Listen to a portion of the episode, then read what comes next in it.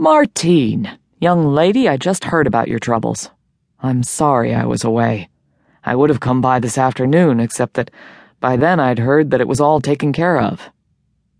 She twisted the phone wire around her finger, smiling a little bitterly at the receiver. Actually, Joe, I did try to reach you.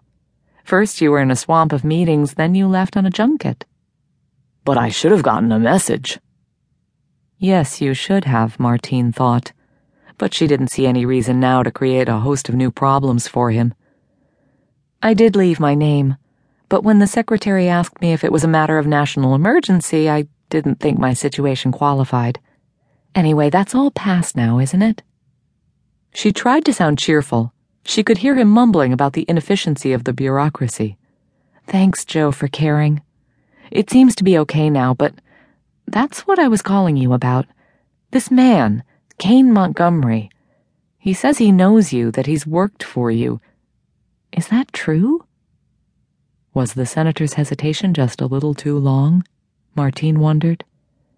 Or was she just expecting it to be? Sure, Marty, he said at last. I know Kane, and yes, he's, uh, worked for me. So he was real, Martine thought. Joe Devlin had just vouched for him. What more could she want? He still just didn't seem right.